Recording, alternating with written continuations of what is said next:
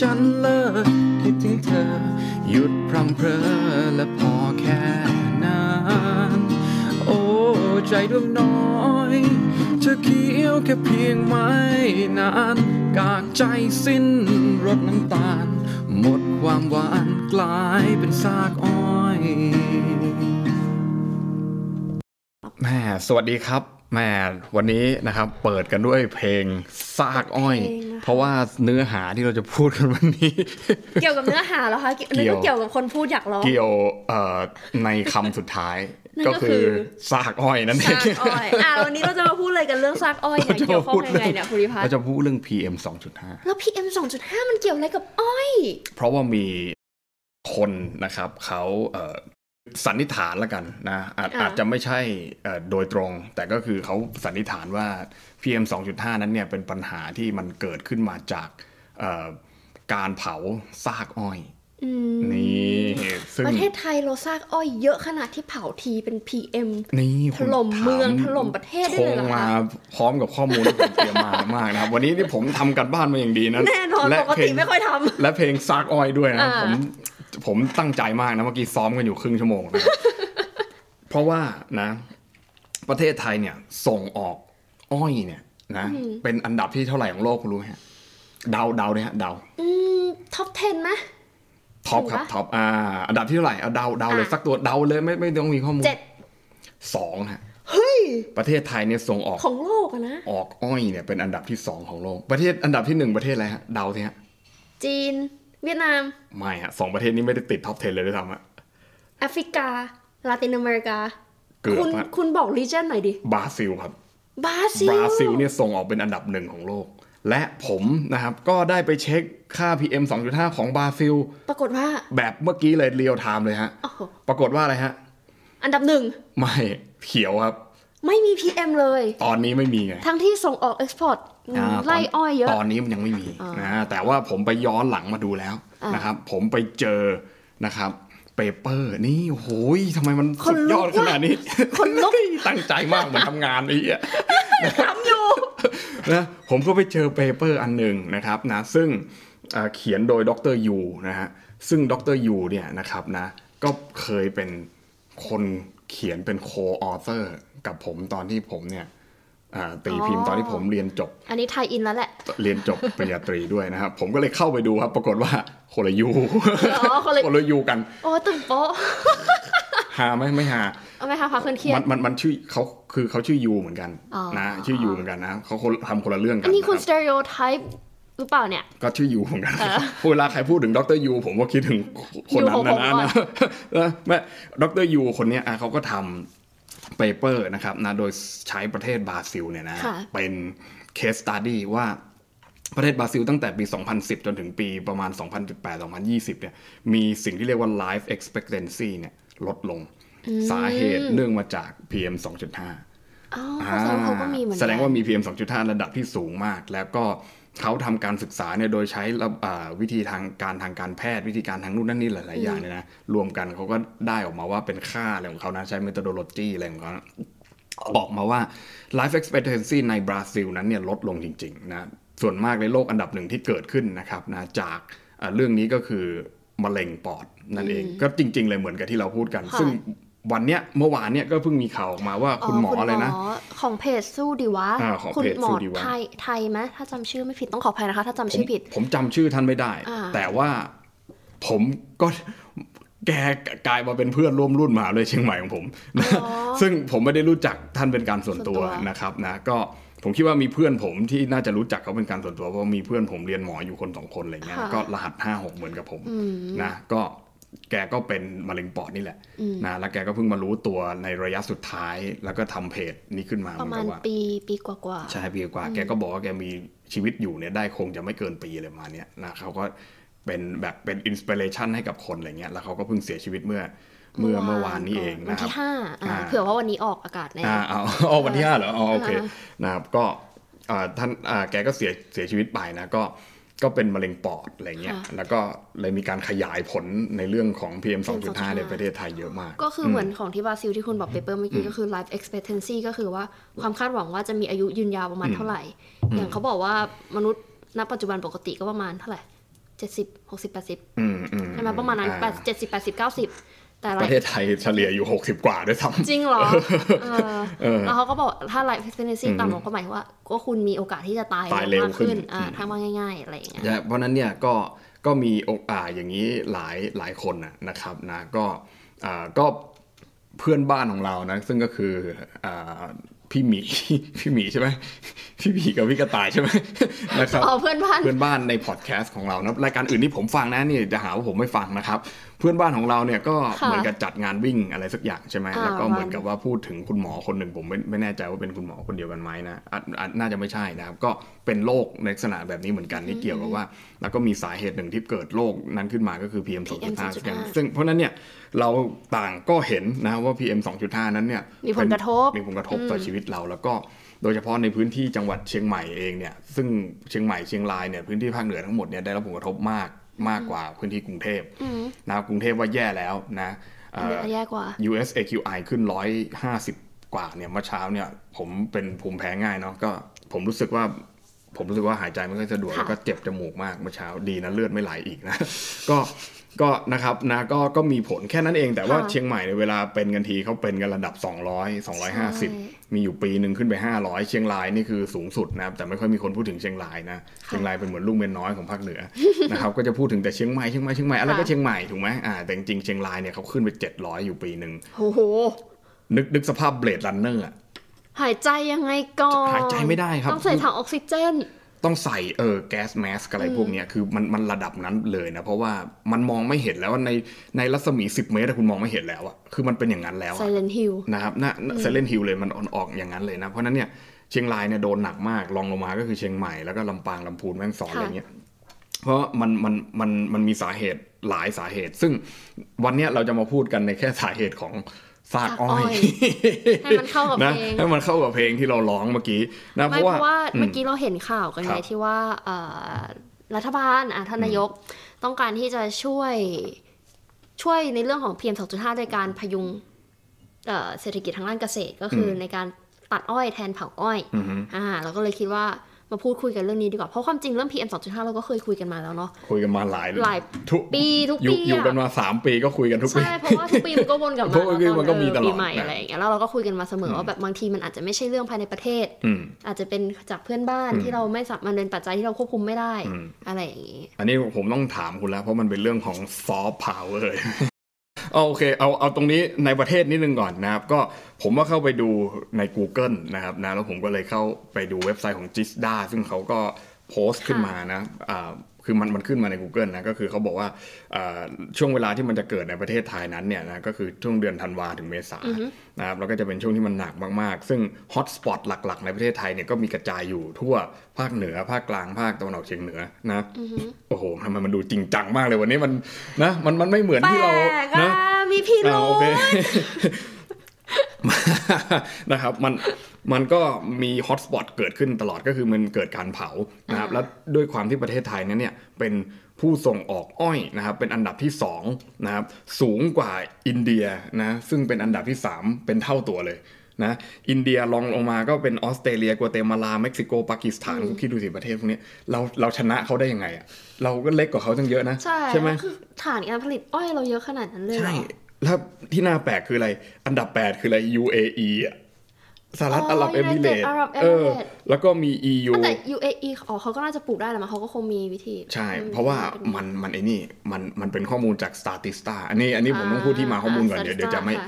ค่ะอ่า Statista บางทีก็จริงบ้างเอ่อไม่จริงอาจจะบ้างอ่าเบิร์มก็ว่าการเก็บข้อมูลนะนะ แต่ว่าก็คือพูดง่ายว่าพอประเทศไทยมันติดหลายโพลมากผมเช็คหลายเว็บเนี่ยก็คือประเทศไทยก็อยู่ในอันดับต้นจริงๆนะก็อันที่ชัดเจนที่สุดคืออันนี้คืออันดับสองเนี่ยแค่รองแค่เพบราราะว่าซิเราลผลิตอ้อยเยอะมากเลยนเยอะมากไร่อ้อยเราเยอะนะไรอ้อยเยอะมาก นะครับก็มันถึงแซวกันไงว่าไอคนที่ใส่เสื้อลายสกอตในประเทศเราอะเอาไปตัดตัดอ้อยอ้อยใช่ไหมอ่าอ่านี่มันคือเรื่องจริง เพราะว่าค่ะไม่ไม่งั้นมันมันมันมันเอาจะไม่ไม่มีที่มามัมันจะไม่ออกมาในรูปแบบมีมถูกไหมอ่าอืมเพราะฉะนั้นเนี่ยมันมันมีอ้อยเยอะมากแล้วก็เฮ้ยแต่ที่คุณพูดมาเนี่ยคอิรันบเดีย PM ก็สูงมาก สูงมากอืมสูงมากแบบมากอะอืมฮึตอนที่ไปตอนนั้นก็คือแบบอืมจะตายอืมอืมสำลักเลยใช่ไหมสำลักอ่า ก็นี่ไง เห็นไหมประเทศต่างๆ เหล่านี้เม็กซิโกนี่ก็สูง เม็กซิโกก็สูง ถ้าคุณดูหนัง James Bond เรื่อง Spectre เนี่ยโอ้โหคุณจะเห็นว่ามันเป็นเหลืองๆอยู่เดี๋ยวตลอดเวลาเดี๋ยวเวฟิลลาเตอร์หรือเปล่าคะใช่จริง ๆ มันไม่ได้เหลืองขนาดนั้นอ่ไงไม่ได้เหลืองขนาดนั้นใช่ไหมแต่แต่ว่าว่าก็ไม่ได้บอกว่าไม่มีมันไม่มีอ่ามันมีมันมีมันมีอยู่แล้วอยู่สูงมากนะอย่างนี้ก็แสดงว่าคุณกำลังจะเขาเรียกอะไรภาษาไทยเขาอนุมานปะอืมอืมคำว่าอนุมานนะเดาอนุมานเดาว่านั่นแหละเดา assumption ว่าอ่า ประเทศที่มีฐานการส่งออกอ้อย ที่ต้องอืมใช้กระบวนการในการเผาวิธีกรรมในการเผาเนี่ยอืมจะเท่ากับว่ามี PM 2.5ที่ในระดับสูง ใช่ อันนี้ก็คือ assumption ที่ตั้งไว้เล่น ๆ ในใน H1 H1 อ่า H1 ในใน pod podcast เทปนี้นะอ่าเพราะว่ามันมีอีกหลายสาเหตุแน่นอน เพราะว่าจีนเนี่ยไม่ได้ติดโผนี้ แล้วจีนก็ไม่ได้เป็นผู้ส่งออกอ้อยเยอะอ้อยขนาดนั้นใช่แต่จีนก็เยอะมากประเทศเพื่อนบ้านเราก็ไม่ติดนี่ๆใช่ พวกลาวพวกอะไรเพราะฉะนั้นเนี่ยมันอาจจะมีอะไรมีอาจจะมีพืชชนิดอื่นๆไงที่ต้องใช่ไหมใช้การเผาเหมือนกัอ่าเดี๋ยวสัปดาห์หน้าคุณต้องมาร้องเพลงนี้แอปเปิลมะละกอกล้วยส้มนะเพราะมัเปิ้นลมะละกอกล้เอวยอส้มมันมันปลูกแอปไอ้พวกผลไม้ต่างๆเนี่ยรอบรอบประเทศเราเลย ถ้าเกิดว่ามันมันมีนักวิชาการคนหนึ่งเคยเอาภาพมาฉายให้ดูเนี่ยเห็นว่า hotspot เนี่ยมันอยู่รอบประเทศเราเลยตั้งแต่พม่านะพม่าด้านตะวันตกเนี่ยไปจนถึงพม่าภาคเหนือ ลาวกัมพูชาเวียดนามเลื่อยมาคือมันแทบจะรอบประเทศเราแล้วมันมันปลูกหมดเลยเพราะฉะนั้นนี่มันไปไหนไม่ได้อยู่แล้วไอ้ไอ้ตัวฝุ่นอ๋อเพคราะวันพวกเนี้ยเนี่ยประเทศเราก็อยู่ในจุดที่เรียกว่าจุดศูนย์กลางใช่ของเซาท์อีสเอเชียอยู่ดีใช่นี่ก็โดนล้อมอยู่ถูกเพราะฉะนั้นเนี่ยเราล้อมถูกล้อมด้วยประเทศพวกนี้ ซึ่งเป็นประเทศที่พวกเราชอบด่าเขาว่าอะไรเผด็จการ ใช่ไหมอ๋อด้อยพัฒนาต่างๆเนี่ยเพราะอะไรเพราะว่าประเทศพวกใต้เนี้ยเงาจีน ถูกเพราะว่าอ่าพอมันเป็นเผด็จการแล้วมันอยู่ใต้เงาจีนเนี่ยนะมันมันถูกจีนครอบงำอะไรได้ง่ายค่ะและไม่อย่าไปว่าจีนเลยผมว่ามันก็หลายประเทศนะครับ แล้วก็เราเนี่ยมีความรับผิดชอบในแง่ที่ว่าเราเป็นผู้บริโภคนี่เพราะว่าเราเนี่ยซื้อน้ำตาลได้ราคาที่ถูกมากมากๆกว่าประเทศตะวันตกถูกไหมค่ะเพราะนั้นเพราะเราเป็นผู้ผลิตเองอ่าเราอาจจะซื้อได้ถูกกว่าน้ำตาลราคาถูกเราได้รายได้จากตัวเนี้ยเพราะมันแลกมากับสิ่งเหล่านี้ อ่าเพราะฉะนั้นเนี่ยถ้าไอ้พวกถ้าจะตอบแบบนักเอ่อ environmentalist ต่างๆ ก็จะตอบว่ากรีนกรีนอะกรีคุณนมีวิธีอย่างไรบ้าง ในการที่จะจัดการซากอ้อยเหล่านี้ โดยที่ไม่ต้องไปเผามันอะไรประมาณเนี้ยเออนะครับนะก็คือประมาณว่าก็คือก็ยังให้พวกคุณทำการเกษตรต่อไปนั่นแหละนะเป็นประเทศที่ถูกเขาย่ำยีเอ้ยไม่ใช่เอ้ยเอ้ยเป็นประเทศที่ถูกเขาเอ่อขูดรีดเอ้ยไม่ใช่อีกเอ้ยเป็นประเทศที่อ่า ฉวยโอกาสเอ้ยเอเอ้ยอเอ้ไม่ยเป็นประเทศที่ทำให้เขาเนี่ยเอ่อเป็นเป็นฐานการผลิตน้ำตาลให้กับเขาอ่ายังเป็นในราคาอย่างนั้นอยู่อ่าในราคาถูกอยู่ ซึ่งเขาไปขายต่อราคาแพง แต่ว่านำอะไรฮะอ่าเศษซากพเศวกษนี้ซาทิ้กงพไว้วกในเนี้ปยระเทศของอ่าเราทิ้งไว้ในประเทศของเราแต่ว่าเราจะทำยังไงที่มันเราไม่เผาล่ะเราเราจะไม่เล่นง่ายแบบนั้นได้ไหมอ่าแล้วเราจะมีวิธีการจะกำจัดมันอย่างไร ซึ่งตรงนี้ก็ค่าคอสก็สูงเพิ่มถูกต้ขึ้อนงอยู่ดีในเมื่อคุณบอกคุณต้องการ เอ่อเราจะเป็นฐานที่มันถูกอืมใช่ไหมอืมส่งออกถูกเพื่อที่จะอืมหาเงินได้มากขึ้นอะอืมแต่ถ้าเกิดต้องมาจัดการในวิธีอื่นๆที่ไม่ใช่วิธีง่ายนี้อืมคอสก็เพิ่มขึ้นแล้วเราจะใช่ขายออกถูกได้อย่างไร เออ นี่ไง นี่ไง นี่ใช่เลยโอ้โหนะครับนะอันนี้คือถ้าตอบแบบเราเนี่ย เราไม่ได้ตอบแบบ NGO โอ้ย เราไม่ได้ตอบแบบนัก environmentalist นะฮะ ที่เราจะมองทุกอย่างว่าคือคุณก็ทำให้มันดีสิ ทำให้มันกรีนขึ้นสิอะไรเงี้ย แต่คือบางคนมันไม่ได้มีเอ่อมันไม่ได้มีอ่า affordability โอ้โหโอ้โหใช้ภาษาแปลไทยได้ไหมคะพี่ภูค่ะ ผมผมก็ไม่รู้แปลว่าอะไรคือบางคนก็ซื้อ ความสามารถในการซื้อบางคนก็ไม่มีความสามารถในการซื้อไม่มีความสามารถในการจ่ายคอสที่มันเพิ่มขึ้นมาจากใช่การที่จะทำให้มันคลีนขึ้นมาได้นะถ้าสมมุติเราให้รัฐบาลมา subsidize อืม เป็นไปได้ไหมก็เหมือนรัฐบาลซับซิไดค่าน้ำมันกับค่าไฟฟ้าตอนก็นี้ไม่ยั่งยืนอีกคือคุณซับไปเรื่อยๆอะมันจะเกิดหนี้ขึ้น เพราะว่าคุณต้องไปเอาตัวอื่นมาอุดถูกไหมแล้วตอนนี้เนี้ยเราจะทำยังไงดีอะคะหย่รือว่าเรานี้ต้องจะทำไขึ้นค่า เราย้ายประเทศกันดีกว่าครับเราอย่าอ๋อไปง่ายสุดอยู่เนอะในประเทศนี้ไปนะสคือองตัวค่ะเออโอ้โหถ้าถามว่าทำไงเนี่ยอะเดี๋ยวเดี๋ยวตอนท้ายเราค่อยมาลองเสนอกันแล้วกันอ่านะอ่าเพราะว่าอ่าจะให้เสนอแนวทางไปเลยเนี่ย เราก็ไม่ได้ผู้เชี่ยวชาญในด้านนี้ เราเราอาจจะเป็นแค่นักวิชาการคนหนึ่งที่ช่วยมาสกิดให้เห็นว่าอ๋อ เนี่ยเรามองปัญหานี้จากมุมมองอื่นนะคือคือมองปัญหานี้จากตัวที่ตัวเอ่อจากฐานเศรษฐกิจระหว่างประเทศนี่ใช่ไหมไม่ไม่ได้มองจากในฐานของอาการเป็น environmentalist หรือว่าเป็นตรงๆป่ะเราไม่เราไม่เคยสวมหมวก environmentalist หรือความกรีนกันเลยนะ เราเราไม่อยู่แล้วไงเออก็คืออันนี้เราชัดเจนอยู่แล้วนะ เพราะเราเป็นอีลิทไม่ใช่ก็คือเราก็คือเราเราเห็นว่ามันเป็นปัญหา แต่เราไม่ได้คิดว่าสาเหตุมันมาจากตัวเองอะ นะอันนี้ถ้าให้ผมวิจารณ์นักอนุรักษ์สิ่งแวดล้อมนิยมทั้งทั้งหลายเนี่ยก็คือเขาเชื่อว่า individual เนี่ยนะครับนะสามารถที่จะเป็น actor ในการเปลี่ยนแปลงเอ่อภูมิอากาศเอ่อสภาพภูมิอากาศได้อ้าวนะคนี่รับมัน political efficacy หรือเปล่า ใช่คุณคุณคิดว่าคุณมี efficacy ในด้านนี้นะครับ แต่เอาเข้าจริง ๆ คุณไม่เคยมีเลยนะฮะ คุณไม่มีทางมีเลยด้วยซ้ำนะ คุณคุณ คุณเอ่อคุณไปเดินขบวนต่อต้านให้ไอ้พวกเนี้ยมันเลิกผลิตอ้อยเลิกมาลงทุนอ้อยในไทยคุณยังไม่มีปัญญาที่จะทำได้นะครับนะการแค่คุณไปซื้อรถไฟฟ้ามาขับ แล้วคุณคิดว่ามันจะช่วยโลกเอ่อมันจะช่วยโลกได้เนี่ยมันเป็นความคิดที่เพ้อฝันมากๆเลยนะครับนะอ่าซึ่งมัซึ่นงคือความคิด capitalist ค่ะ ถูกถูกมันมันมันคือการที่คุณไปสนับสนุน capitalist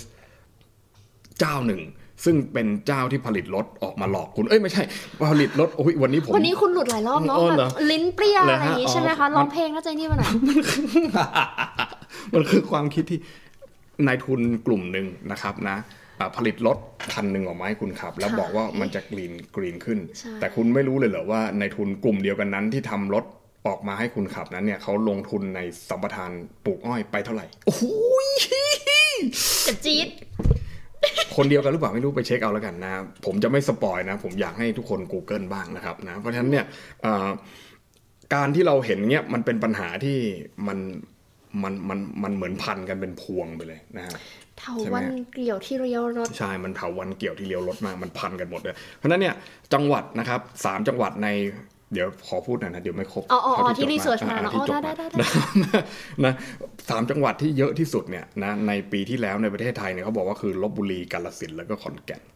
ลบบุรีกาฬสินธุ์และขอนแก่นใช่อยู่ในฝั่งภาคอีสานอ่าอยู่อยู่ในตะวันภาอคอกเฉียงเหนือใช่ แล้วก็ลบบุรีอาจจะอยู่กลางหน่อยแต่มันมันมันขึ้นก็ยังมัแฟลตมันแท็บค่อนแท็บค่อนมันไปได้ภาคอีสานนะซึ่งนั้นเนี่ยก็ก็อาจจะเป็นไปได้ที่จังหวัดเหล่านี้เขามีการปลูกทำการเกษตรเยอะแล้วก็คือเขาก็อาจจะไม่ได้มี ไม่ได้มีเงินอะพูดง่ายในการนี้แล้วก็เผาทิ้งไปเลยอย่างเงี้ยแล้วก็ทำลายหน้าดินไปซะแล้วก็เดี๋ยวปีหน้าค่อยมาปลูกเอามากันใหม่อืมไม่คืออันเนี้ยมันก็กลับมาปัญหาเรื่องเดิม มายาคติความเข้าใจของคนกรุงที่จะคนจะชอบบอกว่าเนี่ยอือฮึมันเป็นความผิดของคนกลุ่มนี้ที่จะเห็นแก่ตัวมักง่ายอือฮึคือเขาก็ไม่ได้มองถึงอย่างไอ้ที่เราพูดเมื่อกี้เรื่องคอสว่าแบบอืมอ่าค่าใช้จ่ายมันเพิ่มขึ้นนะ ถ้าเกิดเขาจะต้องมามีการจัดการแบบอื่นแล้วถ้าสมมติไม่มีคนมาช่วยเหลือ ปากท้องเขาก็ต้องกินต้องใช้อืมการหากำไรการหารายได้ วิธีการอย่างนี้ก็เลยอาจจะเป็นสิ่งที่ดีที่สุดอืมในชีวิตเขาอืมในขณะที่คนกรุงที่เรียกว่าอะไรอะซื้อต่อมาจากก็ซื้อ Product ซื้ออะไรเงี้ยต่อมาอีกทีอะอืมอืมไม่ได้มาดูในเรื่องของ Production พวกนี้หรือว่าค่าคอสค่าอะไรเงี้ยอืมก็ไม่เข้าใจอืมอ่าแล้วก็ได้เรียกร้องแล้วก็โยนความผิดไปยังกลุ่มคนที่เผาอืมก็คือบางทีเนี่ยผมเห็นคนที่เป็นเอ่อคนเชียงใหม่เหมือนกับผมเลยนะ เขาก็ด่าไอ้พวกที่แบบเผาขยะอย่างเงี้ยว่าเป็นพวกเลวพวกชั่วอะไรเงี้ยนะก็คือผมก็ผมก็โอเคมันมันก็ไม่ผิดก็คือมันมันก็ถูกแหละมันก็ถูกมันมันมันมันมีส่วนด้วย contribute PM 2.5 อยู่นะใช่ไอ้พวกเผาเนี่ยแต่คือเรียกมันเป็นส่วนน้อยมากๆ แล้วต่อให้คนพวกนี้แม่งหยุดเผาทุกครัวเรือนเนี่ยนะไอ้ปัญหาเนี่ยมันก็ไม่ได้ถูกแก้ไปหรอกนะเพราะไอ้พวกนี้มันมันทำกันเป็นกระบวนการและเป็นอุตสาหกรรมใหญ่ ซึ่งใช่ซึ่งอันเนี้ยเอ่อ ผมชอบคลิปหนึ่งมาก ๆ เลยของอันเนี้ยนะของคุณจอห์นวินยูที่เขาเคยทำประมาณ2อสปีที่แล้วแล้วอันนั้นคือเขาเปิดชื่อเลยนะ คุณอยากไปดูไปดูเอาเองผมไม่พูดชื่อนะครับ ว่าใครผมกลัวทำแล้วผมผมกลัวนะเผลอๆผมเองไปลงทุนในนั้นไม่รู้ไม่ใช่เผลอๆไม่เนี่ยเกี่ยวไม่เกี่ยวรายได้ที่เข้าอะเนาะไม่เกี่ยวไม่เกี่ยวกับผมนะ อันนี้ผมผมไม่มีเอ่อส่วนได้ส่วนเสียไม่มีส่วนได้ส่วนเสียใดๆทั้งสิ้นนะพูดเล่นนะครับ แต่ว่าอันนั้นคลิปนั้นของคุณจอห์นวินยูนี่ข้อมูลเขาค่อนข้างแน่นว่าเอ่อ ใครไปสัมปทานอะไรตรงบนั้นริษัตรทงนี้ไหนาองค์กรไหนใช่ชื่อใครนามสกุลไหน แล้วแล้วมันไม่ได้ลงทุนเพียงแค่ในประเทศเราอย่างเดียวไงไอ้ที่ไปลงทุนในต่างประเทศนะอาจจะมีประเทศอื่นมาลงทุนด้วย หรือว่าอาจจะมีทุนในประเทศเราเนี่ยเข้าไปลงทุนด้วยอะไรต่างๆนะครับแล้วก็เอ่อเพราะฉะนั้นเนี่ยคนที่เป็นเอ่อคนอยู่ตามชายแดนคนที่อยู่เหมือนกับว่า เป็นแบบว่าเสียงของผู้ที่ไม่ค่อยได้ยินอะไรประมาณเนี้ยแบบว่าเป็นผู้ที่ถูกต่ำกว่าสับเอาเทิร์นอะไรต่างๆเนี่ย I see, I see เขาก็จะบอกว่ามันมีความเหลื่อมล้ำในแง่ทั้งคุณภาพชีวิตในแง่ของทุน แล้วก็ในแง่ของวัฒนธรรมอะไรต่างๆอะไรเงี้ยซึ่งเขาก็จะอธิบายในแง่ที่ว่าทุนทุนในความเห็นของเขาคือทุนใหญ่พวกนี้ แล้วก็รัฐหรือว่าไอ้คนคนอ่าพูดง่ายว่าคือเขาจนกว่า แล้วถูกคนที่รวยกว่ามาวิพากษ์วิจารณ์อะไรประมาณนั้น คืออันนี้ก็จะมองเห็นเท่าที่ในระดับ ชาติในระดับรัฐเพราะคนพวกเนี้ยก็คือจะปฏิเสธรัฐอยู่ไกลๆอยู่แล้วแต่บางคนก็ปฏิ Anarchist ใช่ไหมบางคนก็ปฏิเสธรัฐชัดเจนใช่แต่บางคนก็ปฏิเสธรัฐแบบไกลๆว่าแบบไม่ชอบรัฐเลยเพราะว่ารัฐเนี่ยมันทำให้เรามีความเหลื่อมล้ำด้านทุนอะไรเงี้ยแล้วก็คืออะไรตัวเขาก็ไม่ใช่เป็นแรงงานไงเขาต่อต้านทุนเพราะเขาเป็นทุนที่น้อยกว่าและมีโอกาสน้อยกว่า ซึ่งเขาต้องการที่จะมีโอกาสแต่คือในการเออเขาเป็นหทุนนะแหล่งมากขึ้นเขาเป็นทุน แต่ว่าเขาบอกว่าเขามีความเหลื่อมล้ำด้านทุน เขาก็เลยอยากที่จะให้เข้ากับทุนใหญ่อ่า ก็เลยต้องการที่จะโค่นลงทุนใหญ่อ่าก็คือที่แค่ความกระจายในการเข้าถึงทุนเท่ากัน เพราะฉะนั้นเนี่ยผมคิดว่านี่แหละคือคือคอความคิด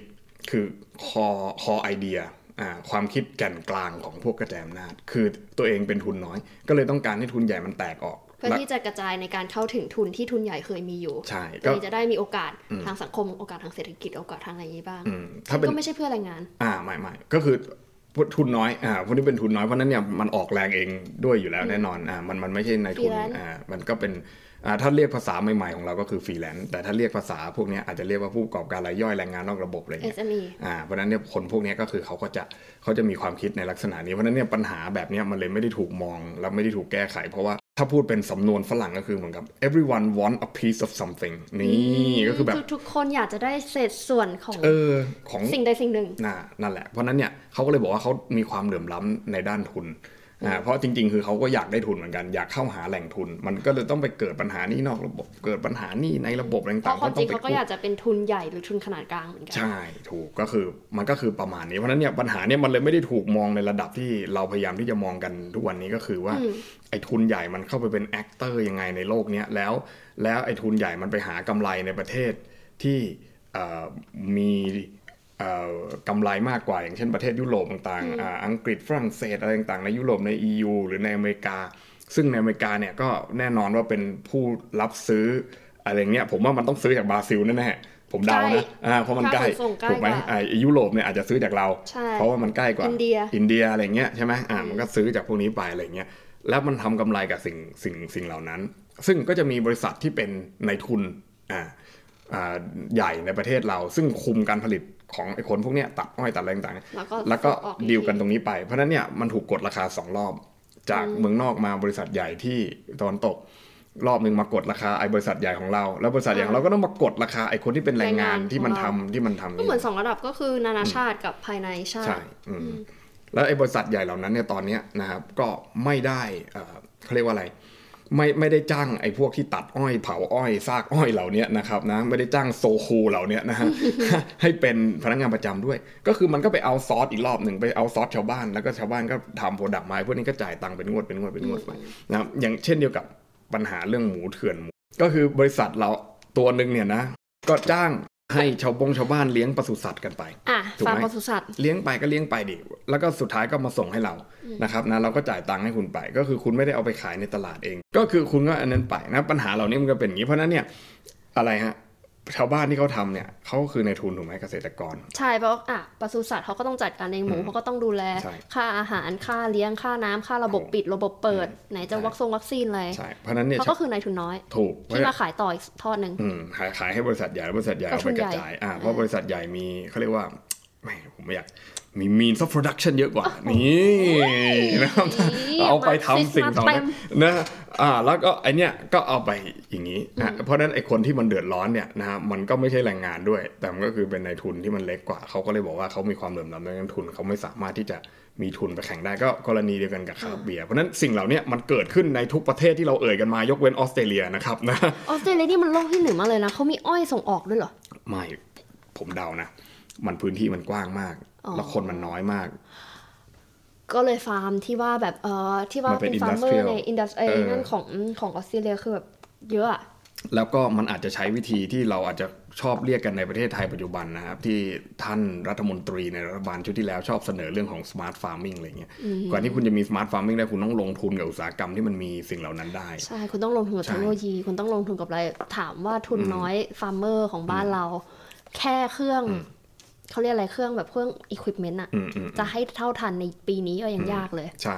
แล้วถามจริงว่าทุนใหญ่ที่มีเงินทุนมหาศาลลงทุนให้ไอ้ไอ้ทุนน้อยพวกนี้ไหมมันจะไปลงทุนทำไมใช่ไหมเขาก็เปิด industrial ของเขาเปิดเอา industrialัสเทรียลของเขาเอาแล้วเขาก็บัตจี้ไอ้พวกเนี้ยอ่าคุณต้องเอามาให้เรานะ กี่ตันนะร้อยยี่สิบตันอะไรนะ120เมื่อกี้ต่อหนึ่งตันเอออะไรของมึงนะอะเออมึงเอามาตามนี้อ่าเดี๋ยวกูจ่ายกูให้ราคามึง rate เนี้ยแหละราคา rate นี้มึงทำไงก็ได้ให้มึงเอามาได้ ถ้ามึงเอามาไม่ได้มึงไม่ต้องเอาอะไรประมาณเนี่ยคือที่พูดถึงที่เราพูดกันมาหลาย ๆ เทป เทปนี้ด้วยเนี่ย ปัญหามันคือทุนใหญ่กับทุนน้อย ไม่ใช่ปัญหาแรงงานแรงงานถูกหลุดออกจาก equation เลย แรงงานประเทศไทยไม่มีอ้าวเหรอ มีแต่พวกเราเนี่ยแรงงานเห็นปะล่ะเอ้ยเพราะเรารับเงินเป็นเดือน สวัสดิการด้วยอ่าเรามีสวัสดิการเรามีอะไรต่างๆมีข้าราชการข้าราชการเนี่ยดูดูเหมือนจะบางคนบอกว่าระระบบราชการเนี่ยเป็นเหมือนพรรคการเมืองหนึ่ง อันนี้เนี่ยผมได้ยินบ่อยมาก ซึ่งเหรอคะในในด้านหนึ่งโอเคมันไม่ผิด แต่ในด้านหนึ่งผมจะบอกให้ว่าสัดส่วนของข้าราชการต่อ ต่อประชากรส่วนอื่นมันน้อยมากเลยนะ ถ้าเกิดว่าคุณมองจริง ๆ ถูกไหมอ่าแต่ว่าราชการเนี่ยสัดส่วนประชากรอาจจะน้อยแต่ว่าอำนาจก็เยอะอืมอืมอ่าซึ่งมันเกิดขึ้นทุกที่ในประเทศโลกที่สามเลยถ้าเกิดว่าจะมองกันจริง ๆ ซึ่งผมคิดว่า ซึ่งมันก็ต้องไปสำรวจกันอีกอะนะ เพราะว่าอันเนี้ยนะเนี่ยถ้าทำงานแบบนี้ก็ต้องไปสำรวจแม่งทุกประเทศเลยว่าใช่มันเป็นไงมันเป็นไง data ไงอะไรเงี้ย data แต่แต่แต่ผม input มาผมเดานะไอออสเตรเลียเนี่ยกรณีที่มันเป็นอันดับที่สี่เนี่ยนะครับคนที่เข้าไปตัดจริงๆอะ มันไม่ใช่ Aussie ผิวขาวหรอก อ่า ก็เป็น indigenous ผมหรือว่าไม่ก็เป็น import ผมว่ามันต้อง import แรงงานมา สักที่หนึ่ง ก็ที่ออสเตรเลียคนเขาบอกว่าชอบไปเอ่อหาแรงงานแล้วก็เป็นแรงงานเพื่อที่จะจ่ายราคาแพง ที่ว่าแบบเกษตรกรหรืออะไรไปก็จ่ายราคาแพง อิสราเอลที่ว่าจ่ายไปใช่เดือนหนึงเท่าไหร่นะผมเจ็ดกำหลังมื่จะพูนดอย่างเงี้ยอ่าใช่ ก็คือเอาอิมพอร์ตแรงงานจากประเทศพวกนี้ไป เพราะว่าประเทศเราเนี่ยมีประชากรเยอะแต่ว่ามีแรงงานน้อย แล้วทำงานในประเทศไทยต่อให้คุณขยันให้ตายไงเป็นนายทุนน้อยก็ขับไม่แก๊ปโตเนี่ย ชาติไหนคุณจะมีตังค์พอที่จะไปซื้อบ้านซื้อรถได้ไม่มีหรอกถูกไหมอย่างดีคุณก็คุณไม่มีอะไรทำสรุปแล้วคุณก็ต้องไปกู้หนี้นอกระบบเพราะฉะนั้นเนี่ยไอคนเนี้ที่มันบอกไงว่ากลับไปอิสราเอลอะแล้วก็บอกว่าเออตายก็ช่างมันไม่เป็นไรก็อยู่ยังไงกูก็ตายอยู่แล้วที่บ้าน เพราะว่ากูไม่มีตังค์กินอะไปอิสราเอลกูก็ตายอยู่ดีแต่เฮียกูมีแต่เงินแต่ส่งกูให้มีตังค์พ่อส่งให้พ่อแม่กูก็ไปอิสราเอลดีกว่าคือแบบ ผมไม่เข้าใจคนที่ไปบอกเขาว่าเฮ้ยทำไมมึงโง่จังเลยว่าประเทศแม่งไม่เห็นหน้าอยู่เลยที่หายยังจะไปอีกอะไรเงี้ยโอ้ขอเงิไปนค่ะขออภัยที่พูดจาคำหยาบนะ แต่คือคุณบ้านคุณมีตังค์อะคุณทำงานอยู่ในที่ที่จ่ายเงินเดือนคุณมีสเดืวัอนสหดินึ่งการร่วมห้าหมื่นคุณมีสวัสดิการไปเบิกเงินค่ารักษาพยาบาลได้ปีละห้าหมื่นบวกอีกครั้งละพันห้าใช่ไหมฮะ คุณสบายจะตาย รถคุณก็มีขับ บ้านคุณก็มีอยู่ คือแบบ โอ้โห คุณคุณจะไปเปรียบเทียบอะไรกับคนที่มันไม่มีจะกินนึกออกไหมใช่ไหมคือ ผมไม่ได้โปรในทุนน้อยแต่ผมกำลังจะบอกว่าความจำเป็น ที่ mindset คนเหล่านี้มันเป็นแบบนี้เพราะอะไรอะอืมถูกป่ะทำไมทำไมคนบางคนถึงต้องยอมไปล้างจานในประเทศโลกที่หนึ่งวะอืมถูกป่ะใครไม่มีใครอยากทำหรอกงานล้างจานอะแม่งน้ำยากัดมือแต่งหากนะครับนะเออเพื่อนผมนี่เคยไปทำงานล้างจานที่ออสเตรเลีย มันบอกว่าโอ้กูจะกลับมาเรียนปริญญาตรีทำไมวะไอ้ห่า เพราะมันได้เงินเยอะกว่า มันได้เงินเยอะกว่ามาก คือแบบคุณซื้อบ้านซื้อรถได้อะคุณล้างจานอะก็อย่างอเมริกา คุณอืมไม่ต้องจบปริญญาตรีก็ได้ คุณแค่ไปเป็นพนักงานแมคโดนัลล์โง่ๆคุณซื้อเลน s ์ o เวอร์มือสองมาอืมขับอวดได้แหละอือฮึเออทำงานแค่ประมาณปีสองปีคุณซื้ออืมอะไรอย่างงี้ได้เลย ใช่เออซึ่งนั่นก็เป็นแค่พนักงานแมคโดนัลล์อืมซึ่งก็คือเป็นความคิดของอาคนที่สามารถที่จะย้ายเข้าไปอยู่ในประเทศนั้น แล้วก็ประเทศนั้นมันสามารถที่จะจ่ายเงินค่าจ้างในระดับสูงให้คุณได้ เพราะว่าเขามีรายได้อย่างอื่น ซึ่งนั่นมันก็คือประเทศอะไรฮะ ประเทศที่มันมาซื้ออ้อยจากประเทศเรานี่แหละนะและถ้าเกิดว่าเราไม่มีอ้อยราคาถูก produce ให้เขาไปเนี่ยเขาก็ไม่ซื้อจากเราเขาก็ไม่ซื้อจากเรา เราก็ขาดรายได้ เราก็ขาดรายได้ ซึ่งเราก็จะแย่กว่าเดิมอีกใช่ซึ่งเราก็ไม่รู้ว่าจะเป็นยังไงต่อไป ซึ่งตอนเนี้ยหลาย ๆ บริษัทที่มันเข้ามาลงทุนโดยตรงนะแบบ foreign direct investment เนี่ยนะ FDI เออ FDI โดยตรงเนี่ยนะ ก็หนีไปหลายประเทศ อ่า แล้วยังมีอีกประประเทศหลาย ๆ ประเทศที่มาเอาซอร์สให้บริษัทใหญ่ในประเทศเรานั้นเนี่ยนะเข้ามาทำเองอีกอย่างเช่นเรื่องอ้อยเป็นต้น อย่างเช่นเรื่องน้ำตาลเป็นต้นนะครับนะยังมีแบบนี้อีก แล้วไอ้แบบเนี้ยมันน่ากลัวกว่า ตรงที่ว่าถ้าเกิดว่าเราโค้ดราคาให้เขาสูงขึ้นไปเนี่ยเขาก็จะไม่เอาเขาไปหาฐานผลิตแล้วไปหาทางบริษัทอื่น แล้วก็ด้วยภาวะเงินเฟ้อด้วยอะไรต่างๆเนี่ยการที่จะกดขี่ให้มันลดลดราคา cost ลงเนี่ย มันลดราคาวัตถุดิบ raw material ไม่ได้ มันลด constant capital ไม่ได้เฮ้ยมันก็ต้องขนลุกในความเป็นมาร์กซ์มันก็ต้องมาลดมันก็ต้องมาลดกับค่าจ้างแรงงานค่าจ้างแรงงาน นี่ผมลืมเล่าให้คุณฟัง ผมจะเล่าให้คุณฟัง เดี๋ยวเดี๋ยวเดี๋ยวเทปหน้านะ ผมจะเชิญเข้ามาใครคะอ่าเป็นเพื่อนผมที่ที่เคยเจอกันที่ต่างประเทศนะครับ ค่ะ เขาเป็นคนบังคลาเทศ โอ้อ่าอันนั้นก็ปัญหาแรงงานเยอะกว่าเราอีกนะเป๊ะเป็นปัญหาที่ทุกคนเคยใส่เสื้อ H&M และซาร่านะฮะอ่าและก็ Primark อะไรต่างๆซึ่ง Primark ซึ่งบริษัทเหล่านี้มันถูก made in บังคลาเทศบังคลาเทศทางนั้นเลยนะ ผมเลิกซื้อไปแล้วนะเพผราะมว่าเลิกใช้ไปเลยนะซักผิวฮะมันถูกไปไม่ใช่นะครับเพราะว่ามันคือการใช้แรงงานแบบถูกหรือ cheap labor ในประเทศนั้น ซึ่งมันมีบริษัทเนี่ยคล้ายกับซากอ้อยมากเหมือนกันเป๊ะเลย คือเป็นบริษัทที่ รับ outsource มาจาก fast fashion มาจาก H&M อยู่ไหนครับ สวีเดนฮะ ประเทศที่คุณบอกมีรัฐสวัสดิการออดีฟฟิศอย่างสวยพนักงานออฟฟิศเขามี work life balance แต่ production แรงงานอยู่ที่ไหนๆอยู่ที่บังคลาเทศ และไอ้พวกบังคลาเทศเนี่ยนะครับ วันนั้นผมพาเขาไปกินเบอร์เกอร์ในประเทศไทยนะร้านนั่นแหละที่เราเคยไปอ๋อ25 degree เขาก็บอกว่าเนี่ยรู้ไหมราคาที่เรากินเบอร์เกอร์กันวันเนี้ยมันมันคือราคาของเงินเดือนทั้งเดือนของคนที่ เย็บผ้าอ่า H&M เอ้ยไอ้พวกนั้นเนี่ย Fast ที่ที่ fashion มันทำที่เดียวกันหมดนะ แล้วมันไปตีแบรนด์เราทีหลังใช่นะครับนะซาร่าเนี่ยเฮดค q อเตอร์อยู่ที่ไหนไม่รู้จำไม่ได้ไม่รู้ไม่รู้จักนะฮะอ่าแต่ว่า H&M Primark เนี่ยไพมาร์กนี่น่าจะอยู่ยุโรปน่าจะไม่ไม่น่าใช่อังกฤษนะอ่าแต่ว่า H&M นี่ชัวร์อยู่สวีเดนแน่นอนนะครับนะก็ anyway ก็คือ headquarter พวกนี้จะอยู่ประเทศโลกที่หนึ่งยกที่หนึ่งทั้งหแต่มดฐาน production จะอยู่ฐานประโปรเทศดัโลกกชันที่จะสาอมยู่หมปด ระเลเทศโลยกสามหมดผมว่าบังคลาเทศน่าจะโลกที่สี่ได้แล้วมั้งเพราะมันมันอืมันแย่กว่าเรานเยอะมันแย่กว่าเราเยอะอะคือแบบถ้าเราคิดว่าเราแย่เนี่ยนะครับนะเราไปดูของคนเหล่านั้นเนี่ยมันยิ่งใช่กว่านี้อืมไม่เนี่ยแต่คือก็เคยเห็นคนออกมารณรงค์แบบอะก็คือน้องๆ เด็กๆใน Twitter หรือแบบยุคมหาลัยอะไรเงี้ยก็ออกมาลงเรื่องการใช้ fast fashion เนื่องจากว่าอ่าประเทศพวกนี้โดนกดขี่มาจากไอ้บริษัทใหญ่อีกทีอืมซึ่ง เขาดูมีความเข้าใจอืมในประเด็นนี้มากเลย ซึ่งเราก็อยากจะบอกว่าเออในเรื่องของอ้อยหรือในเรื่องของ production อะไรที่ประเทศเรามีอะมันก็ขายกันกับ fast fashion อืมพวกนี้อืมไม่ต่างกันเลยด้วยซ้อืมำและอืมซึ่งอ่าใช่ใช่ผมว่านั่นนั่นแหละมันเป็นประเด็นที่น่าสนน่าน่าสนใจแล้วก็คืออ่าคือเพื่อนผมคนนี้เนี่ยนะนะเดี๋ยวเดี๋ยวเดี๋ยวเราค่อย คุยกับเขาจริงๆจังคือเขาเนี่ยเคยไปเรียนปริญญาโทอยู่ที่ฟินแลนด์นะครับ ซึ่งโอ้มันมันทำให้เขาได้เห็นว่าโลกที่มีรถสวัสดิการมันเป็นอย่างไร และคุณรู้ไหม อันนี้ผมไม่อยากจะพูดเลยพูดไปมันเหมือนชาตินิยมมาก แล้วแล้วอันนี้ผมผมผมไม่คิดว่าตัวผมจะพูดประโยคนี้ออกมานะ แต่คือ แต่คือเขาบอกว่าที่เขามาไทยรอบเนี้ยเขาไม่ได้มาทำงาน เขามาหาหมอ อ่าอ่า แล้วเขาบอกว่าเขาไปโรงพยาบาลกรุงเทพเขาบอกว่ามีสองที่ที่เขาเลคคอมเมนต์มาคือโรงพยาบาลกรุงเทพกับเมุงราชใช่นะซึ่งเขาไปโรงพยาบาลกรุงเทพแล้วเขาแปลกใจว่าโรงพยาบาลกรุงเทพเนี่ย ไม่ต้องจ่ายตังค์ก่อน คือหมอรักษาก่อนแล้วมาจ่ายทีหลังอ่าใช่เขาแบบเขาแปลกใจมาก คือแบบเฮ้ยมันคือระบบอะไรวะทำไมมันดีขนาดนี้คือแบบว่า แล้วมันเร็วมากทุกอย่างแม่ง on time คือแบบ เขานัดบอกสิบเขามันโรงพยาบาลเอกชน ใช่ผมก็บอกเขาเป็นโรงพยาบาลเอกชน แต่เขาบอกว่าโอเคโรงพยาบาลเอกชน หรือแบบที่ดีที่สุดในบังคลาเทศแม่งก็จังไรกว่านี้เยอะมาก อ่า แล้วก็คือเอ่ออะไรวะที่ฟินแลนด์ที่คุณบอกว่ามีรัฐสวัสดิการเนี่ยโอเคมันฟรีจริงอะแต่ละคิวกันรอกันทีนึง โอ้โห ไม่รู้นานเท่าไหร่แล้วคือ ต้องฟินแลนด์อังกฤษอะเธอหาหมออังกฤษที่อังกฤษใช่ เคยปะผมผมไม่เคยไปโรงพยาบาลที่อังกฤษ แต่ผมเคยนัไม่ดเคยผมเคยนัด GP เพื่อนแพ้อะไรสักอย่างเล่าสิเล่าสิเล่าเล่าเล่าอังกฤษสิอ่าเอาขอโทษอัค่ะงกฤษเอเดินบะระเอาค่ะเอาเอาสกอตแลนด์ก็ได้สกอตแลนด์นะก็คือมีก็คือเป็นนักศึกษาใช่ไหมเราก็มีประกันมีอะไรอย่างเงี้ยอยู่แล้วเพื่อนแพ้แพ้อะไรไม่รู้ตีสองแพ้แบบหน้าบวมหายใจไม่ออกมันโทรหา ambulance โทรหาโน่นนี่นั่น ถามแบบสอบถามเหมือน Google Form 10 20 นาที แล้วไม่ส่ง ambulance มาด้วย บอกว่า 10โมง you ค่อยเดินไปหาหมอบอกอินโอ้โห เพื่อนบวมแล้วบวมอีกจนสุดท้ายก็คือต้องเอาพึ่งยายาจีนกับยาไทยที่เราพกกันไปอะให้มันกินไปพลางก่อน เพื่อให้ความเจ็บปวดมันลดลงก่อนใช่แล้วคือมันหายใจไม่ออกมาอะไรอย่างเงี้ยแพ้คนมันแพ้อะเธอเข้าใจใช่ปะใช่เข้าใจบางคนถ้าแพ้รุนแรงก็บางคนถ้าแพ้ตายจริงอืมอันนี้ก็ยังโชคดี แล้วประมาณ8ปดเก้าโมงมั้งคือแบบ ไม่ไหวละสิบโมงกูรอไม่ไหวหกเจ็ดโมงก็เลยเดินพากันไป GP ที่ใกล้ที่สุดอืมไปก็นั่งรอรอแล้วรออีกรออยู่นั่นน่ะรอพอเข้าไปนั่งปุ๊บหมอก็ให้ถอดเสื้ออะเราก็นั่งรอข้างนอกใช่ปะหมอให้ถอดเสื้อแล้วพอถอดเสื้อตรวจจับตึ๊ดตึ๊ดตึ๊ดเสร็จ วางลงหมอก็บอกอืม ก็ไม่รู้หรอกนะว่าเป็นอะไร ก็ไปกินรักษาตัวให้หายกินน้ำเยอะอืมๆกลับบ้านโคตรเฮียแล้วคือที่มันหายแล้วเพราะอะไรก็เพราะยาจากจีนยาจากไทยใช่ที่พกกันไปถูกต้องนะครับ ก็ อีกอย่างอ่าแล้วก็อ่าอ่าอันนี้อันนี้ก็เคสหนึ่งซึ่งก็คล้ายๆกับเพื่อนผมนะเพื่อนผมโดนแมวแมวกัด ที่อังกฤษ แล้วก็ตอนนั้นเนี่ยมันตีอะไรก็ไม่รู้นะครับ แล้วก็โทรไปหาหมอหมอแม่งก็แบบคือมันก็อย่างเงี้ยอย่างที่คุณบอกเลยแล้วก็คือแบบสรุปแล้วเนี่ยก็คือต้องต้องโทรให้คนนะขับรถมารับอะไรเงี้ยเพราะขับรถเองไม่ได้เพราะว่ามือเจ็บมากอะไรเงี้ยเขาก็โทรมาหาผมผมก็ไม่รู้จะช่วยยังไงดี ผมก็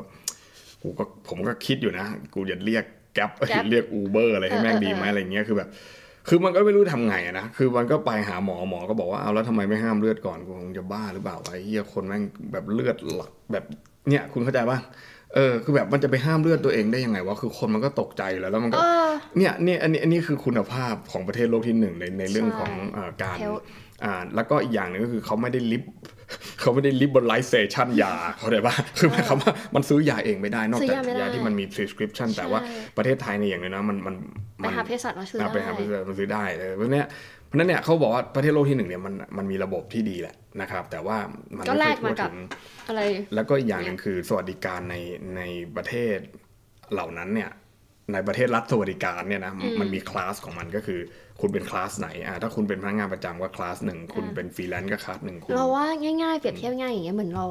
ซื้อประกันอืมประกันแต่ละเบี้ยอืมก็มีแต่ละระดับใช่ไหมใช่ใช่ใช่อะคุณเป็นใช่ silverคุณเป็น plus คุณเป็น gold อืมก็จะได้การเข้าถึงการรักษาที่แตกต่างกัน และสวัสดิการที่คนชอบพูดถึงว่าเนี่ยถ้าเกิดยอมจ่ายภาษีแพงเพื่อที่จะได้เนี่ยอืมฐานภาษีคุณอะได้อยู่ในคลาสระดับไหน การเข้าถึงการรักษาระดับไหนอืมอืมอืมอืมก็เหมือนกัน ใช่ แล้วแล้วแล้วคุณคิดดูว่านั่นคือฟินแลนด์สวีเดนอะยังขนาดนั้นอะแล้วลงลงมาถึงระดับที่มัน tier มันต่ำกว่าอย่างเช่นฝรั่งเศสอังกฤษอย่างเงี้ยมันก็อย่างที่เราเรามีประสบการณ์มาใช่ไหมไอ้พวกประเทศใช่พวกนี้เราเคยไปอยู่กันมา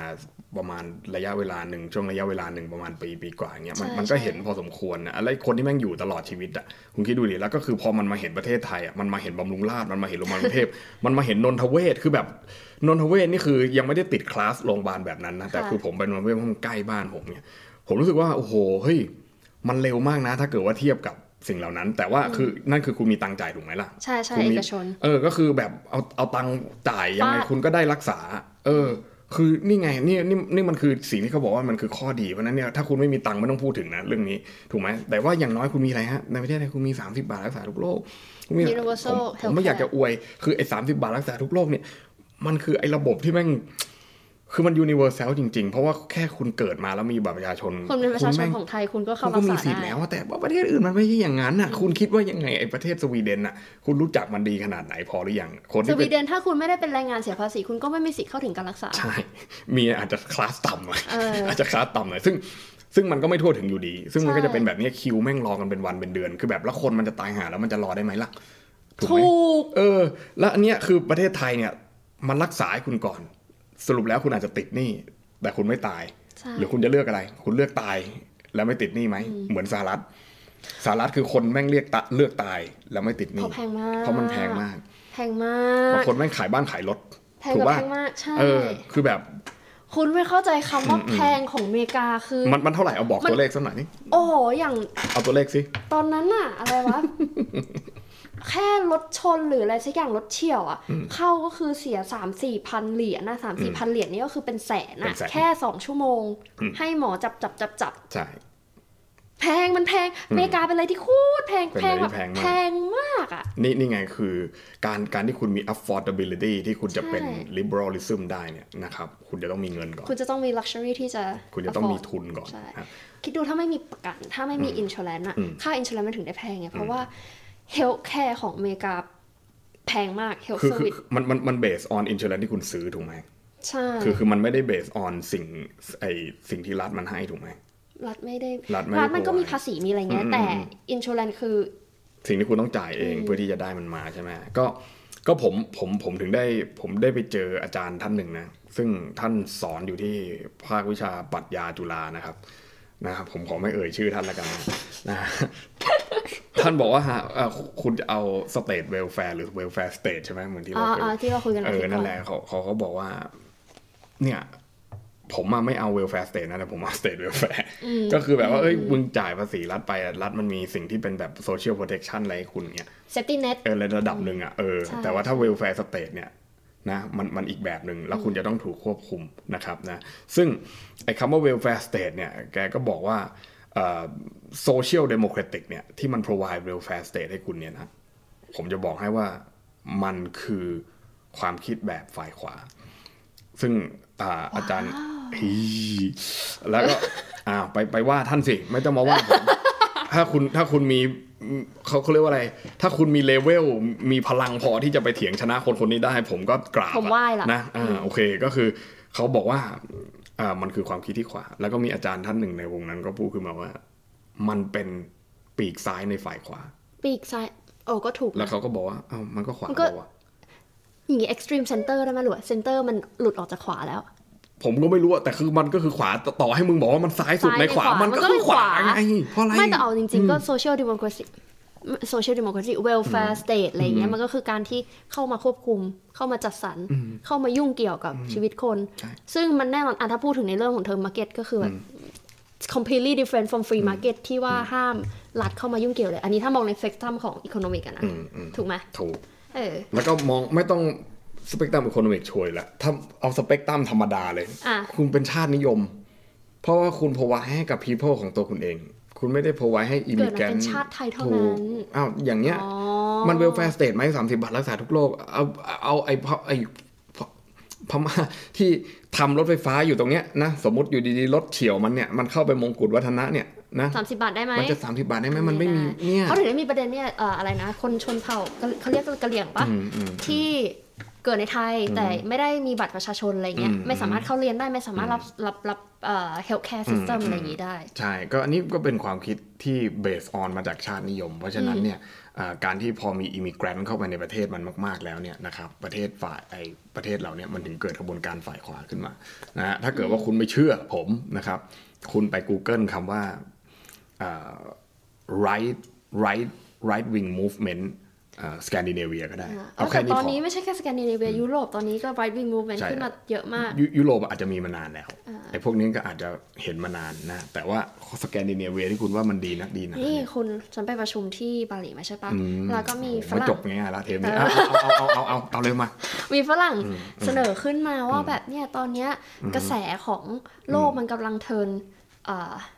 right wing อืมเทิร์นขวาเทิร์นขเทิวาร์นขวาเลี้ยวขวาเลี้ยวขวา แล้วนี่คือคนก็บอกเออใช่เห็นด้วย มันก็เป็น religion มันก็เป็นอะไรเงี้ยเพราะคอนเทกต์มันมีมันมีหลายประเทศเข้ามาใช่ปะนี่ก็เลยส่วนมาว่าแต่แบบ right wing in your in your in uh, UK perspective in ผมมา Indonesia จาก UK ด้วย perspective ใช่คนที่สนุกสนานสเลยถานทีทูตนี้จาก UK จาก Indonesia perspective Malaysia perspective our right wing is not the same อะยูบอก right wing ของยุโรปอะมันคือ Christianity ที่ against Muslim ในขณะที่ Indonesia คือ Muslim ที่ against other minority หรือเปล่าแล้วในของไทยอะ right wing เรามันไม่ใช่ religion มันไม่ใช่ Buddhism against other religion แต่มันคือ ideology แบบอนุรักษ์นิยมอืมอืมอืมถูกไหม establishment ต่าง ๆ เนี่ยอืมเออเพราะงั้นเนี่ยเราเลยมองว่าไอ้คำว่า turn right wing ที่เราจะชอบพูดกันเนี่ยหรือแม้แต่เนี่ยขวาเนี่ย มันต้อง framework ดีๆเลยนะ มันไม่มีความเป็น universal ขนาดนั้นไม่มีนะ ไม่มีก็ผม ผมเคยเขียนเล็กๆ อยู่ในบล็อกเราเนี่ยนะ democracy ของเราเนี่ย Innovation เออเนี่ย dot ก็ com คือค่ะผมผมผมพูดในนั้นนะแล้วก็พูดในพอดแคสต์หลายครั้งแล้วก็ว่าผมคิดว่าไลไลความเป็นขวาหรือความเป็น conservative อะมันมันเป็นเทอมที่มันมีความ relative คืออ่ามันมันมันใช่ต้องใช่มัน คุณอนุรักษ์คุณอนุรักษ์กับอะไรอะคืออะไรมันคือสิ่งที่คุณอนุรักษ์อยู่ อะไรคือ core value ของ society ของคุณที่คุณใช่อนุรักษ์ไว้ มันก็คือแค่นั้นแหละ ผมเนี่ยโชคดีมาก ๆ ที่ได้เรียนวิชาซอกแอนกับอาจารย์ปิ่นแก้ว นี่หูยเฮ้ย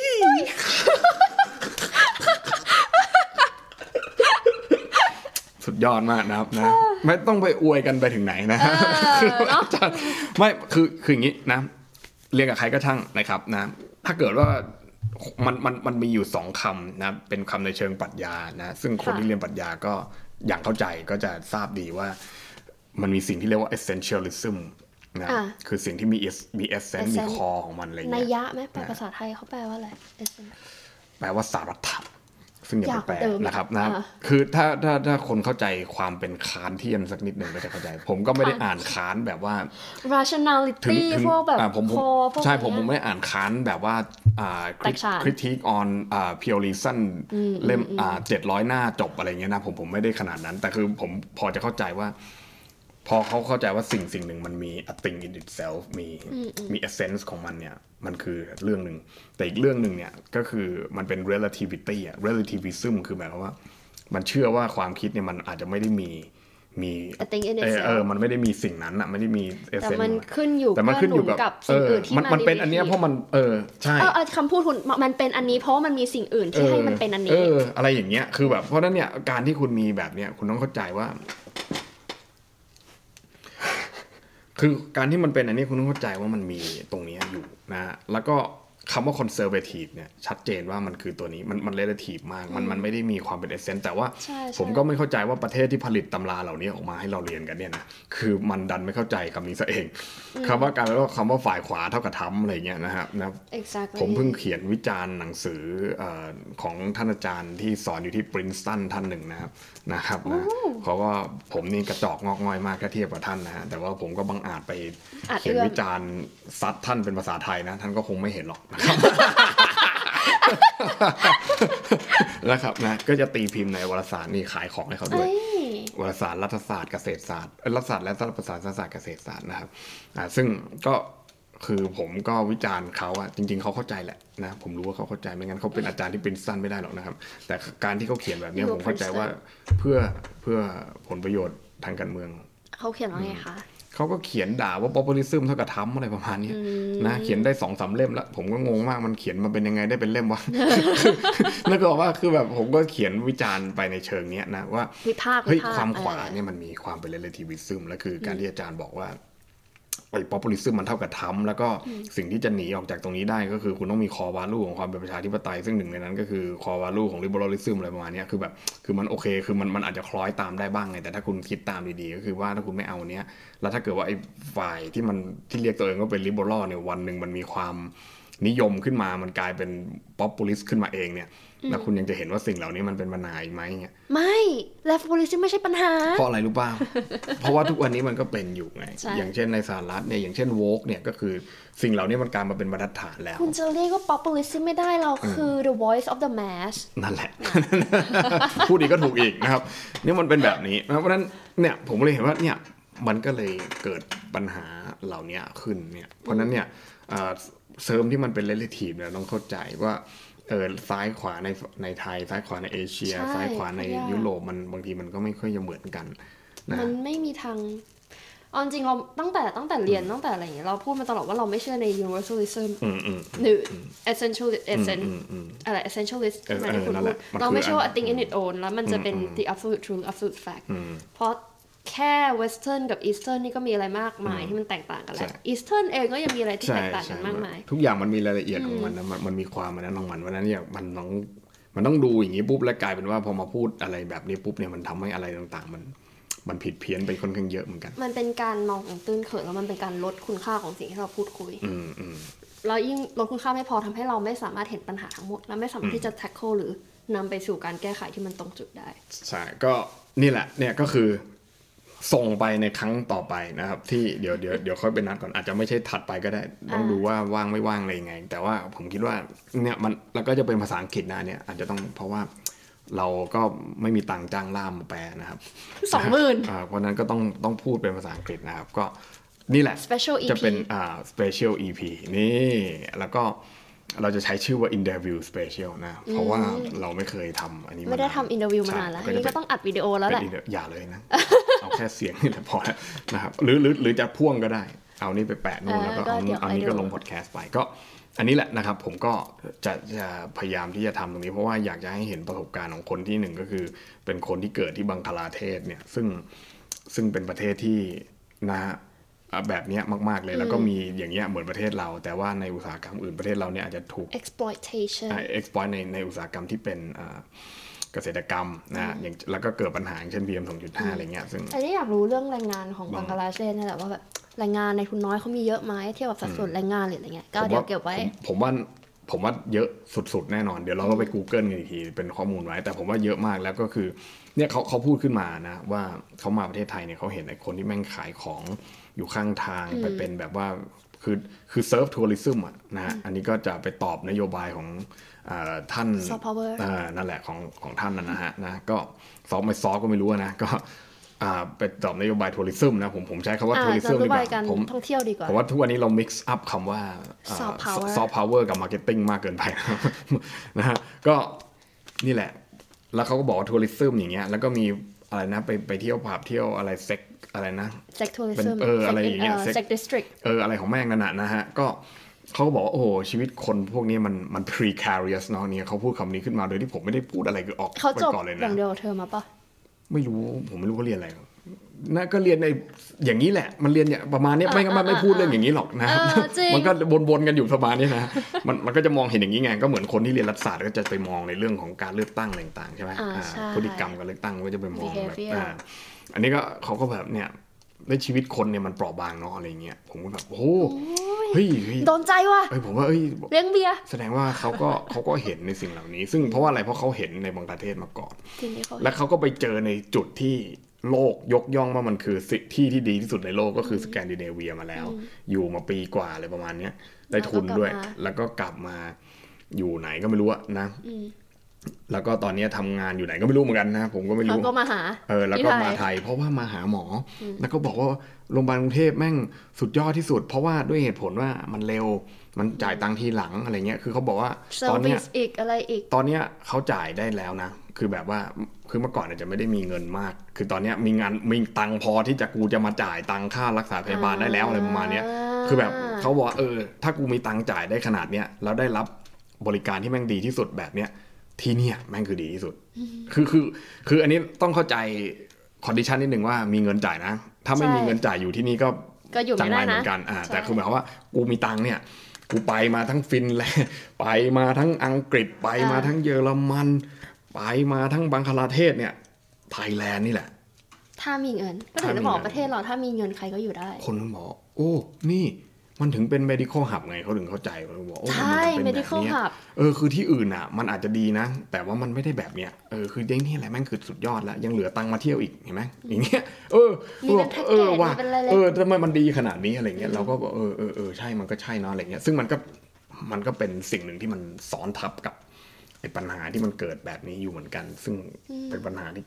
แกะยากยากมาก แล้วมันก็น่าสนใจมากเพราะฉะนั้นเนี่ย เดี๋ยวจะเชิญเข้ามาดีค่ะ พูดคุยแล้วก็ เราอาจจะส่งคำถามเลยไปให้เขาแล้วเราก็เตรียมได้เตรียมไปก็คุยกันไปคุยกันมาอะไรเงี้ยก็คงเนี่ยผมว่าชิวๆไม่ซีเรียสหรอกอะไรอว่าย่างมันจะเงี้ยมันจะสนุกมากนาน่าจะสักชั่วโมงหนึ่งอะไรเงี้ยนะโอ้โหพอดแคสต์เราปกติก็ชั่วโมงกว่าค่ะคุณมันนี่ไม่เพราะเราไปเออระเหยคุยเรื่องอะไรก็ไม่รู้ไงจริงแต่วันนี้ไม่ค่อยนอกเรื่องนะๆมันนอกเองไม่ว่านอกว่าพีเอ็มสองจุดห้ามันเลยไปถึงวังคลาเทศได้ยังไงนะเออนั่นแหละก็แต่ว่ามันมันคืออ่าเรื่องที่เกี่ยวเนื่องกันถูกไหมค่ะก็คือเนี่ยมันคือ การ exploit cheap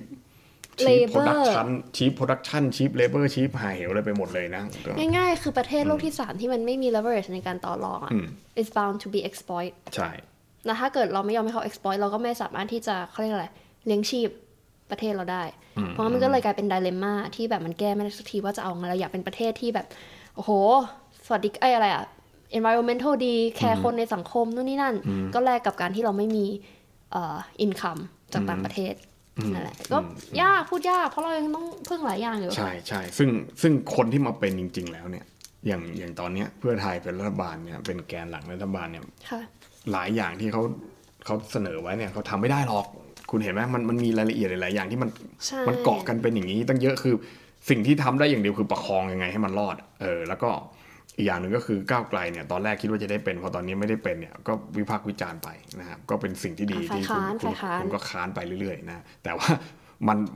ถ้าจะให้คุณมานั่งทำเนี่ยผมเชื่อว่าจริงๆเนี่ยพอคุณมานั่งเนี่ยคุณก็จะตกก้าวที่ไกลนั่งก็เหมือลำบานกกันเพราะว่ามัน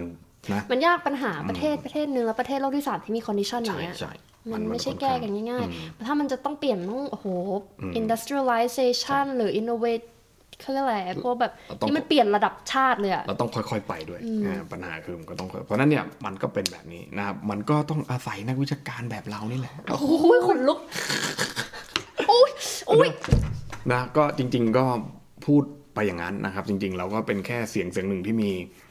ข้อสังเกตแบบหนึ่งนะมาพูดให้กับทุกท่านได้ฟังนะก็คิดว่าเห็นด้วยไม่เห็นด้วยอย่างไรก็คุยกันได้นะนะโอเคนะ พอละเยอะไปละเดี๋ยว